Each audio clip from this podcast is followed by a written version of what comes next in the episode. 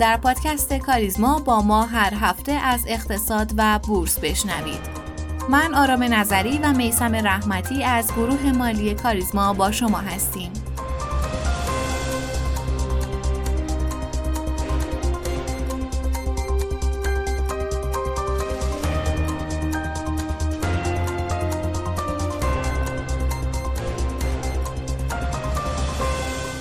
سلام و وقت بخیر خدمت شما همه شنوندگان عزیز پادکست کاریزما. امیدوارم که خوب و خوش و سلامت باشین. امروز چهارشنبه ششم اردیبهشت ماه 1402 و 114 همین اپیزود از پادکست کاریزما رو تقدیم شما می‌کنیم. مثل همیشه اول از همه میریم سراغ اخبار و اخبار مربوط به بورس و اقتصاد و خودرو رو تو این هفته با هم یه بررسی می‌کنیم. توی بخش بعدی با رحمتی میریم سراغ بررسی این هفته بازار و اتفاقاتی که افتاد. توی بخش سوم مصاحبه رو میشنویم که این هفته در مورد بانک های ناتراز صحبت کردیم و در بخش آخر هم امروز یک تغییر داریم که قراره به جای بیوگرافی مطلبی توی حوزه مالی رفتاری رو با هم بشنویم. تصمیم گرفتیم که از این به بعد توی بخش آخر پادکست علاوه بر بیوگرافی بتونیم هر از گاهی مباحث جالبی توی مالی رفتاری رو با هم بخونیم. خب همونجور که می‌دونیم توی مالی رفتاری با بررسی رفتار سرمایه گذاران تأثیرات این رفتارها رو توی بازارهای مالی مورد بررسی قرار میدن که قرار از این هفته شروع کنیم و با هم یک سری از این مباحث رو مرور کنیم. همراه باشید با ما و این اپیزود رو تا آخر بشنوید.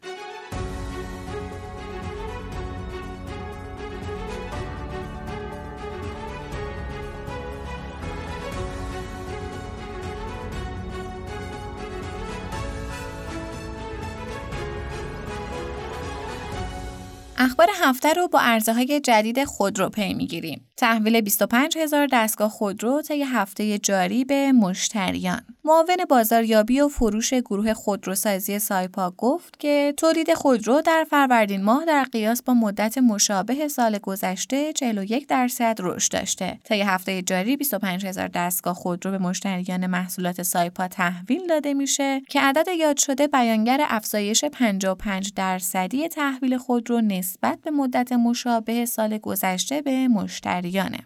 طرح پیش فروش خودروها در سامانه یک پارچه خودرو به زودی در اردیبهشت ماه آغاز میشه و احتمال عدم حضور ایران خودرو در طرح پیش فروش اردیبهشت وجود داره هرچند که تا کنون این خبر به صورت رسمی اعلام نشده بنا به برخی شنیده ها هم محصولات سایپا، کرمان موتور و مدیران خودرو بخش عمده عرضه اردیبهشت ماه رو تشکیل میده. چند خبر هم از گوش و کنار اقتصاد بشنویم. عضو سندیکای تولید کنندگان برق تصریح کرد که حذف قیمتگذاری دستوری راهکار توسعه صنعت برق و پایان خاموشی هاست. محمد علی وحدتی گفت مشکل صنعت برق کمبود نقدینگی در اقتصاد کشور نیست مشکل اینجاست که قیمتگذاری دستوری و ناعادلانه موجب عدم جذابیت این صنعت برای سرمایه گذاری شده بانک مرکزی سقف فردی تسهیلات قرض الحسنه بانک های قرض الحسنه رو از دو میلیارد ریال به سه میلیارد ریال افزایش داد. همچنین مبلغ تسهیلات قرض الحسنه شرکت های حقوقی مثل کسب و کارهای خرد و دانش بنیان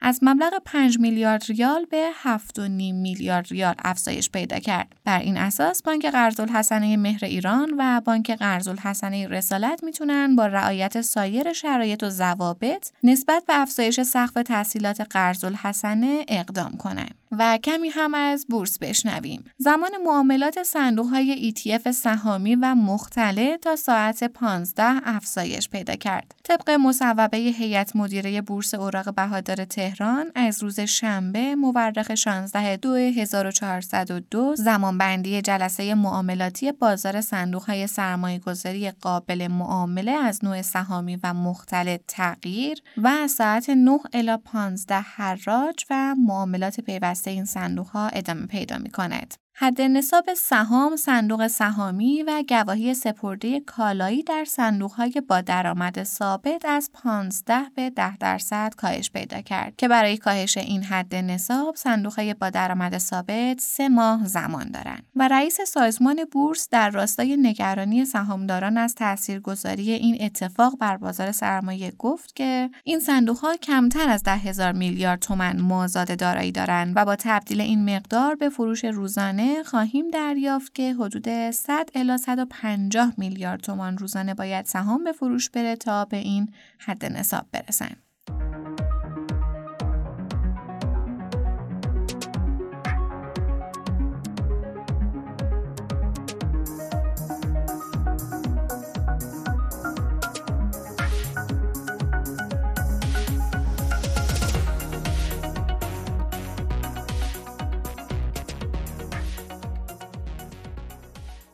خب بخش تحلیل بازار رو با آقای رحمتی شروع می‌کنیم.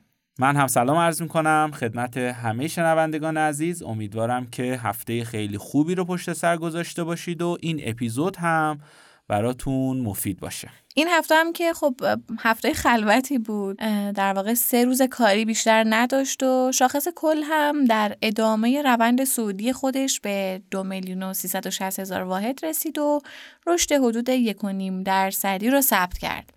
اما روز چهارشنبه در واقع امروز که داریم پادکست رو ضبط می‌کنیم کمی عرضه های بازار بیشتر شد. روند بازار رو در کل چطور می‌بینیم؟ خب همونطوری که ما توی هفته گذشته هم صحبت کردیم بازار سرمایه در یک روند سودی قرار گرفته و کفهای بسیاری از سهم‌ها رشد کرده.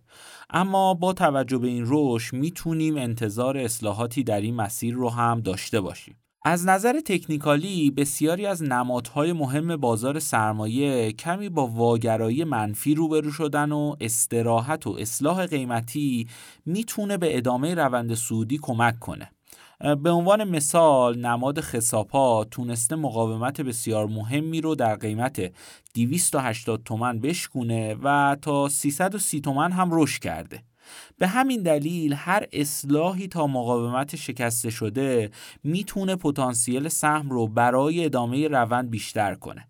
به همین دلیله که به نظر می‌رسه نگرانی بابت بازار وجود نداره و حتی اصلاح 5 تا 10 درصدی برخی از سهما می‌تونه پولبک به مقاومت های شکسته شده باشه. از طرفی هم ارزش معاملات همچنان در وضعیت خوبیه و این هفته هم رکورد دو ساله ارزش معاملات شکسته شد و تا زمانی که ارزش معاملات بازار در همین حد باشه نمی‌تونیم بابت اصلاح خیلی عمیق نگران باشیم. خب بسیار هم عالی. آقای رحمتی این هفته هم خبری در مورد الزام صندوق های درآمد ثابت به سرمایه گذاری در سهام منتشر شد که حد نصاب رو از 15 درصد به 10 درصد کاهش دادن.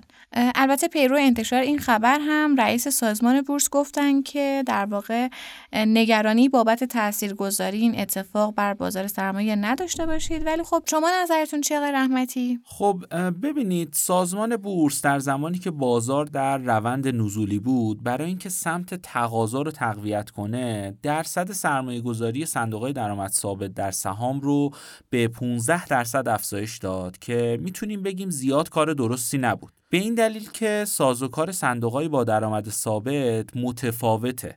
بنابراین وقتی بازار رونق گرفته این انتظار وجود داره که این الزام برداشته بشه تا ماهیت صندوقهای با درآمد ثابت به حالت قبل برگرده.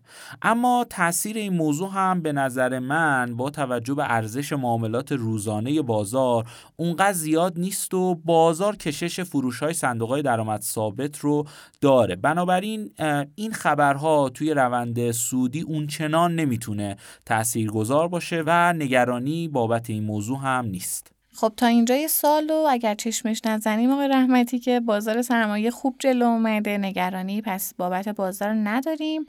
بریم یه سری هم به بورس کالا بزنیم. نرخ‌های محصولات اون بازار توی چه وضعیتیه؟ به حال نرخ‌های اون بازار هم می‌تونه تاثیر مستقیمی روی بازار سرمایه داشته باشه. بله دقیقا همینطور خدا شکر تا الان وضعیت خیلی خوب بوده و به نظر من این وضعیت می‌تونه امسال حتی بهترم بشه. اما سری بزنیم به بورس کالا. با شروع سال جدید نرخ‌های بورس کالا همچنان سودیه. دلار رسمی که مدتی در محدوده 38 هزار تومن فیکس شده اما نرخ دلار آزاد در محدوده 52 هزار تومن باعث شده فرصت خاصی برای فعالین در بورس کالا ایجاد بشه. در این هفته انواع محصولات در بورس کالا عرضه شد و عمدتا نرخ‌های اونا با رشد قوی نسبت به نرخ پایشون قیمت خورد. به عنوان مثال فولاد خوزستان توی این هفته یعنی فکر کنم روز سهشنبه بود چهل هزار تن شمش بلوم رو در بورس کالا با قیمت پایه حدوداً 18400 تومن عرضه کرد. ده هزار تن اون تا قیمت حتی 23700 تومن هم رقابت شد که 22 درصد بالاتر از قیمت پای است و کل محصولات عرضه شده با با قیمت میانگین 23600 تومان معامله شد که 21 درصد بالاتر از قیمت پایانی عرضه قبل در حدوداً 29 فروردینه. ببینید این موضوع به انگر اینه که نرخ‌های این هفته بورس کالا از سقف عواست اسفند هم فراتر رفته. بنابراین پیش بینی میشه که در آینده نزدیک مجدد نرخ دلار در بازار آزاد با رشد همراه بشه چرا که عمدتا بورس کالا تحولات آتی بازار ارز رو پیشخور می‌کنه و قطعا استمرار این گزارش ها توی آینده نزدیک جو گروه های مثل فلزی، معدنی و حتی فولادی رو با رشد مناسب تقاضا همراه کنه. بنابراین این موضوع هم باعث میشه که ما نگرانی بابت بازار سرمایه حداقل توی چند ماه آینده نداشته باشیم.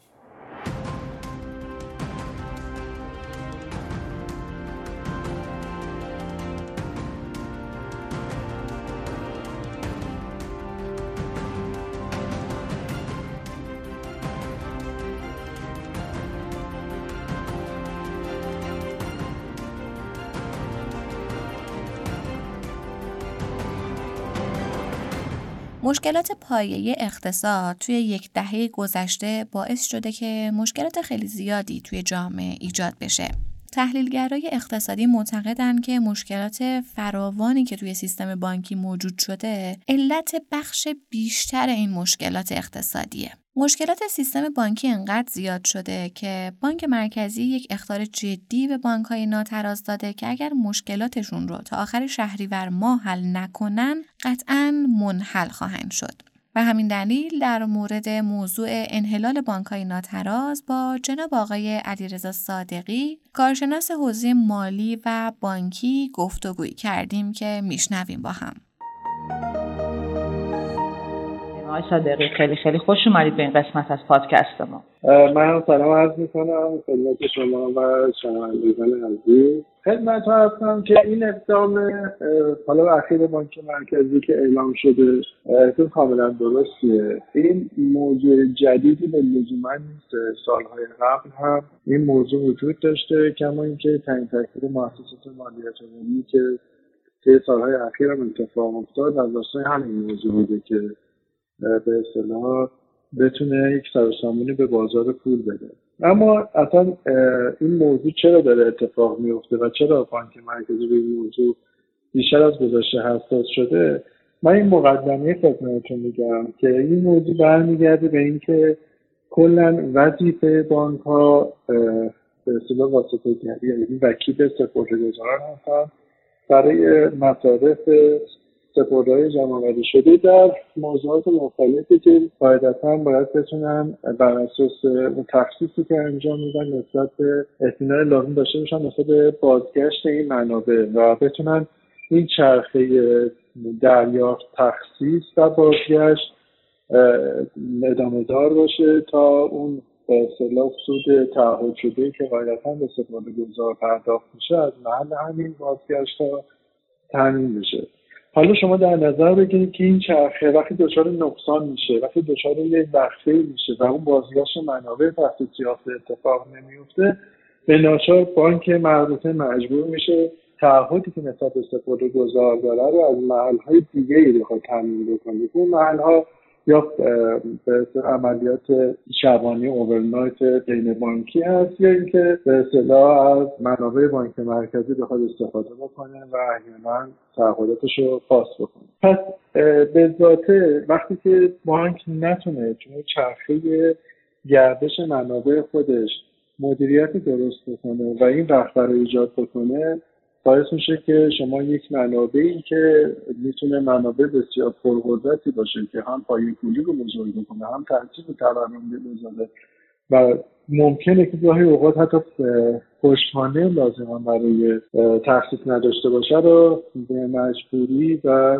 برای ایفای تعهدات اون بانک بانک مرکزی مجبور بشه که تخصیص بده و تامین بکنه خب این انضباط وقتی وجود نداشته باشه و بانک هر روز بخواد که استقرارش از بانک مرکزی بیشتر و بیشتر بشه یه جایی باید جلوی این موضوع گرفته بشه شده که باعث از بین رفتن به این نظم مالی بانک و در نهایت ایجاد ریسک اعتباری و ریسک نقدینگی برای این بانک و شبکه بانک خواهد شد. و بانک مرکزی مجبور میشه که منابعی که در اختیار اون بانک قرار میده لزوما باعث ایجاد حالا بزرگ شدن پایه پولی و ظریف پول بشه.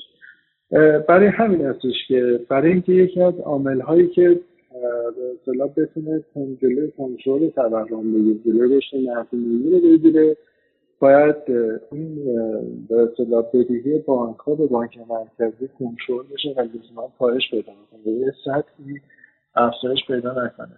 برای همین هستش که بانک مرکزی به این موضوع حساس شده. توی سالهای اخیر شاید بخش یا سهم عمده از رشد نقدینگی و شدن پایه رشد بیرویه بدهی بانک ها به بانک مرکزیه. خب این ناشی عمدتا ناشی شده از این بانک های خصوصی که سه سالهای اخیر دچار یک بیماری شدن و اون بیماری شاید یه بخشش تخصیص های نادرست باشه و بخشش هم فضای اقتصادی هستش که به هر ترتیب باعث شده که اونها به این سمت حرکت بکنن. و نتونن منابع مالیشون به موقع دریافت منابع مالی تخصیص یافته به موقع از تخصیص به اصطلاح گیرندگان دریافت بکنن و به چرخه نقدینگیشون برگردونن.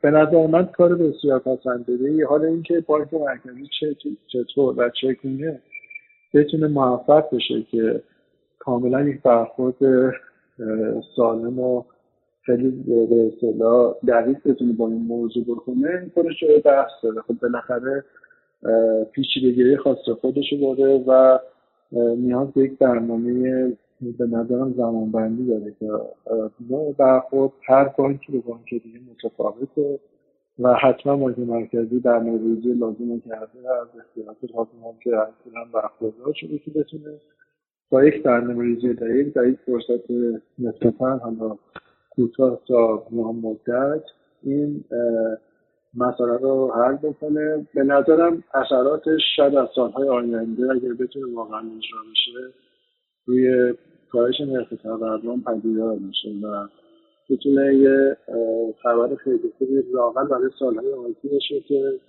از این به بعد انضباط مادی به بانک ها و خصوص بانک که حالا شاید تو این سالهای اخیر بیرویه به تخصیص دادن حکم بشه و فضای اقتصاد یه فضای سالمتر مثلا گذشته باشه.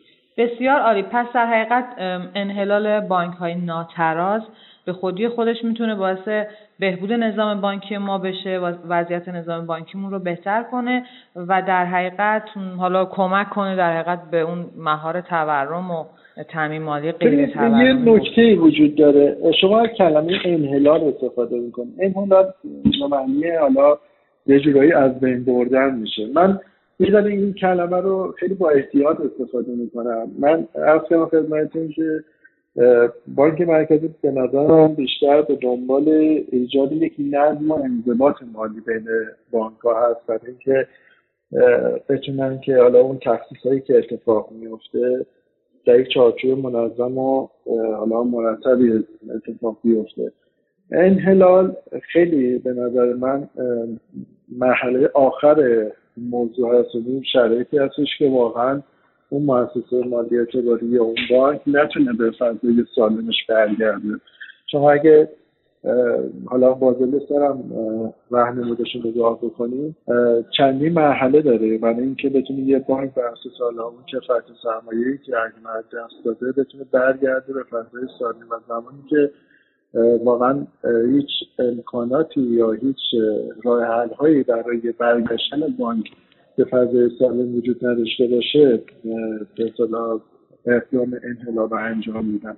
به نظرم حالا شاید بانک مرکزی داد حالا خواسته شدت این موضوع رو نشون بده بیشتر کنه. ولی واقعا رئیس کل بانک مرکزی آقای فرزین از کلمه انحلال توی صحبتهاشون استفاده کرده. یعنی درسته که حالا متن حالا صحبت هاشون و متن خبری این هست که مجوزهای لازم رو برای برخورد با بانک های ناتراز گرفته ولی خب توی صحبت هاشون هم از کلمه انحلال حالا استفاده کردن که به قول شما احتمالا اون دیگه اون مرحله آخره دقیقا شاید یه بانکی وجود داشته باشه که به اون مرحله رسیده حتما بله. رئیس کار محترم اطلاعاتشون بیشتر از من هستش و حتما بر اساس این اطلاعات و چارچوب این موضوع رو مطرح کردن ولی انشاءالله که به اون محلی نرسه. ولی اگه واقعا یه بانک نوسالمی وجود داشته باشه نمی‌تونه به چرخه سالم اقتصادی برگرده. بهترین راه حل انحلالش هست که حالا رئیس کل محترم اصطلاح موضوع بیان کردن بله بسیار آقای صادقی می‌خواستم نظرتون رو هم بدونم در خصوص این موضوع که خب الان خیلی از افراد فکر می‌کنن اگر که این اتفاق بیفته و یک سری از بانک هایی که حالا یه سری در حقیقت ناترازی ها دارن منحل بشن تکلیف پولشون چی میشه؟ مثلا چه اتفاق میفته بانک مرکزی آیا موظفه که این پول رو بیاره مثلا به حالا سهامداران بده به سپرده گذاران یا اینکه نه چه اتفاقی میفته واسه حالا ببینید ببینید از بود سپرده گذاران که فکر می‌کنم رئیس کلم مسائلشون اعلام کردن که هیچ جای نگرانی وجود نداره و بانک مرکزی تمام قد پشت این موضوع وایساده و تمهیدات لازم رو انجام میده. اما بحث انحلال هم به این معنی نیست که مثلا شما یهو بیاین ببینید که یه شبه مثلا این بانکی دیگه وجود یه بانکی کلا از بین رفته. آره. نه اینجوری نیست. یک روالی طی میشه. گاهی اوقات ممکن ممکنه که بحث مدیریت دارایی بدهی مثلا بانک به بانک بزرگتری واگذار بشه. کما اینکه که مؤسسات مالی اعتباری حالا روز درشتی هم که منحل شدن به همین ترتیب برخورد شد. اون کوچیکا به ولفورد به اصطلاح منحل شدن و بزرگترها در یک پروسه زمانی در قالب انتقال مدیریت دارایی ها و تصویه با سپرده گذاران پیش رفت. برای همین به نظرم جای نگرانی نداره. حتما بانک مرکزی تنظیمات لازم رو داره. تضامین لازم هم که از بانک ها قبلا گرفته برای بحث سپرده ها و تامین سپرده های مردم به نظرم به راحتی امکان پذیره کما اینکه توی حالا بانک سیلیکون ولی و سیگنیچر هم که اخیرا که مثلا برشکست شدن حالا فدرال و نهادهای نظارتی هم که اینجا بودن تامینات لازم برای تامین منابع سپرده گذاران داشتن. یعنی همه جای دنیا به همین ترتیبه و نمی‌زنن که کلپس و یک پنیک اقتصادی اتفاق بیفته. و تمام قد بانک مرکزی پشت سپرده گذاران هست و من جای نگرانی وجود نداره.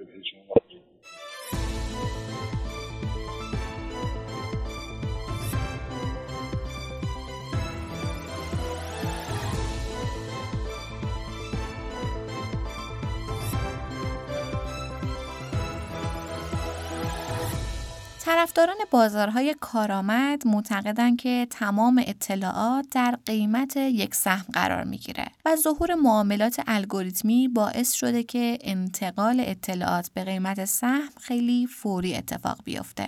اما خیلی از افراد معتقدند که یکی از دلایلی که سرمایه گذارانی مثل وارن بافت می‌تونن در بلند مدت سود کسب کنن ناکارآمدی بازاره و اعتقاد دارن این ناکارآمدی اجتناب ناپذیره چرا که حتی الگوریتم ها رو انسان ها نوشتن و انسان ها دارای کلی خطای شناختی هستند. صرف نظر از اینکه چقدر نظم و انضباط دارید اغلب تصمیمات مالی با سوگیری های فراوانی همراهه. به همین دلیل رشته در اقتصاد ایجاد شده به نام اقتصاد رفتاری که ترکیب اقتصاد و روانشناسیه. به همین دلیل تصمیم گرفتیم در مورد یکی از مهمترین سوگیری هایی که در سرمایه گذاری می‌تونید به اون دوچار بشید صحبت کنیم. خطای اعتماد به نفس کاذب اعتماد به نفس کاذب دارای دو تا بخشه. یک، اعتماد بیش از حد به کیفیت اطلاعات خودتون و دو، توانایی عمل کردن و تکیه کردن به اطلاعات برای به حد اکثر رسوندن سود خودتون. اگر شما فردی هستید که زیاد معامله می کنید و توی تنوع بخشیدن به پورتفوی خودتون مشکل دارید بدونید که دچار این سوگیری هستید. مطالعه روی هزار مشتری کارگزاری انجام دادن و دنبال این بودن که ببینن آیا معاملات مکرر لزوما منجر به بازده بالاتر میشه یا نه که در آخر نشون داده شد که هرچه سرمایه گذار خورد فعالتر باشه سود کمتری رو می‌تونه به دست بیاره. توی مالی رفتاری دلیل این موضوع بررسی شده که از دو مورد خیلی مهم نشأت می‌گیره. مورد اول خودمحوری این امر زمانی اتفاق میفته که معاملهگران موفقیت خودشون رو فقط به اقدامات و توانایی های خودشون نسبت بدن. در حالی که از سمت دیگه نتایج ضعیف معاملات رو هرگز تقصیر خودشون نمیندازن. این طرز فکر باعث میشه که سرمایه گذاران از اشتباه خودشون درس نگیرن یا نیاز به آگاهی و اطلاعات بیشتر رو احساس نکنن. در نتیجه سر و کله سوگیری اعتماد به نفس کازه پیدا میشه. و اما مورد دوم چنگ زدن به هر آنچه آشناست. زمانی که مردم فقط به چیزهایی که می‌دونن مثل بازارهایی که براشون آشنا به نظر می‌رسه اعتماد می‌کنن احتمال افتادن توی تله سوگیری اعتماد به نفس کاذب بیشتر میشه. برای مثال این معاملهگران ترجیح میدن که توی سهام کشور خودشون توی بخشهایی که برای اونها آشناست یا سهامهای برندهای مشهور جهانی سرمایه گذاری کنن. اما سوال اینجاست باید چیکار کنیم که کمتر دچار این سوگیری بشیم؟ قبل از هر معامله باید بدونیم که ما با سیستم های الگوریتمی و نهادها و شرکت های بزرگ طرفیم و خب شانس اونا توی سود کردن بیشتره. بنابراین با افزایش بازه زمانی سرمایه گذاری خودمون می‌تونیم شانس خودمون رو بیشتر کنیم و در مقابل باور به اینکه اطلاعات و شهود ما بیشتر از بقیه است مقاومت کنیم. امیدوارم که این بخش براتون جذاب بوده باشه و تا هفته آینده خدا نگهدار.